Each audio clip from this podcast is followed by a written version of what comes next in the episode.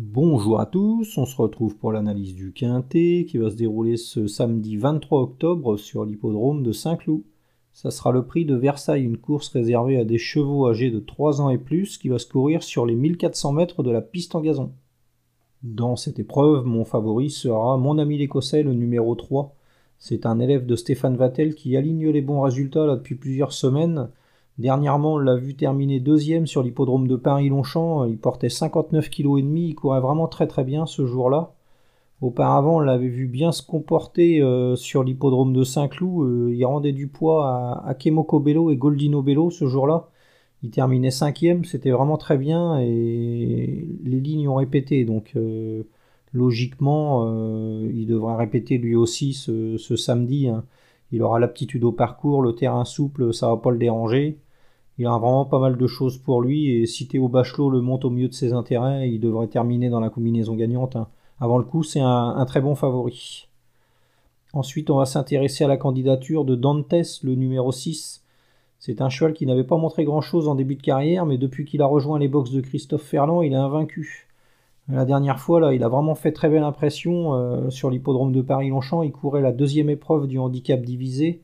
C'était le même jour que mon ami l'écossais, c'était le jour du prix de l'Arc de Triomphe. Et ce jour-là, il réalisait le même chrono que les chevaux du, du gros handicap de, première épreuve. Donc euh, en théorie, c'est un cheval qui a parfaitement la pointure d'un quintet. Et il euh, va falloir le surveiller de très près ce, samedi. Hein. Il aura un bon numéro dans les stalles, il y aura Christian Desmureaux sur son dos. Euh, ouais, avant le coup, c'est une bonne base lui aussi et il va falloir s'en méfier particulièrement. Ensuite, on va se méfier de l'Ange de Minuit et Bohemian Rhapsody, ces deux chevaux du bas du tableau qui semblent tout à fait capables de faire afficher une belle cote à l'arrivée de ce quintet. Hein. Ils vont porter que 52 kg.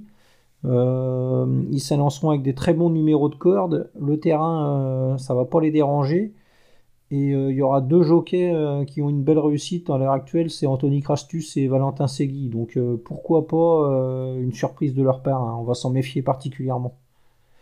Ensuite, on va surveiller euh, Shielding, évidemment. C'est un, élève de Stéphane Labatte qui fait preuve d'une louable régularité dans ses résultats. Il est en pleine forme, ce cheval. Seul ombre au tableau, euh, il va s'élancer avec le 15 en dehors, donc avant le coup, euh, plutôt pour les places que pour la victoire. Il faudra qu'il y ait un rythme sélectif pour qu'il revienne de derrière.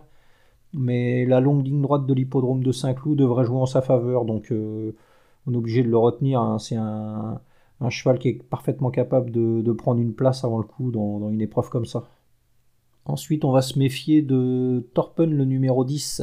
C'est un cheval qui reste sur deux excellentes performances. Euh, la dernière fois, il a terminé deuxième juste derrière Dantes. Donc si on voit une chance à Dantes, on est obligé de retenir ce, Torpen, d'autant qu'il va retrouver son rival avec 5 kg d'avantage. Et euh, la fois d'avant, il avait terminé deuxième, il était battu par Brouillard, un cheval qui va retrouver avec un net avantage au poids aussi. Donc avant le coup, euh, il sera bien placé sur l'échelle des valeurs, ce Torpen, et il va vraiment falloir s'en méfier parce qu'il peut parfaitement terminer dans, la combinaison gagnante. Hein. Il fera partie des, belles possibilités, on va dire. Ensuite, euh, on va se méfier de Caliste, le numéro 2.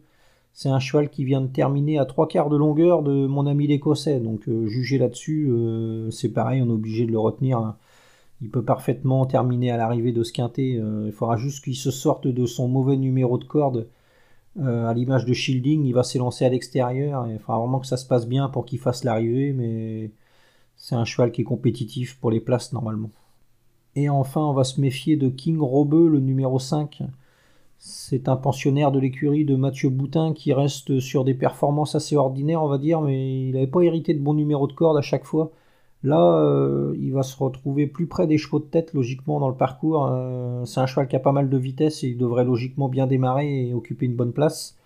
Euh, bon, là, avant le coup, au papier, il n'a pas une super marge, mais pourquoi pas une place à Bellecote hein. C'est un cheval qui, qui pourrait parfaitement pimenter les rapports lui aussi. Alors, ma sélection dans ce quintet. Le 3, mon ami l'écossais le 6 Dantes, le 16 L'Ange de Minuit, le 15 Bohemian Rhapsody, le 7 Shielding, le 10 Torpen, le 2 Caliste et le 5 King Robeux. En chiffres 3, 6, 16, 15, 7, 10, 2 et 5. Voilà, bon jeu à tous et à demain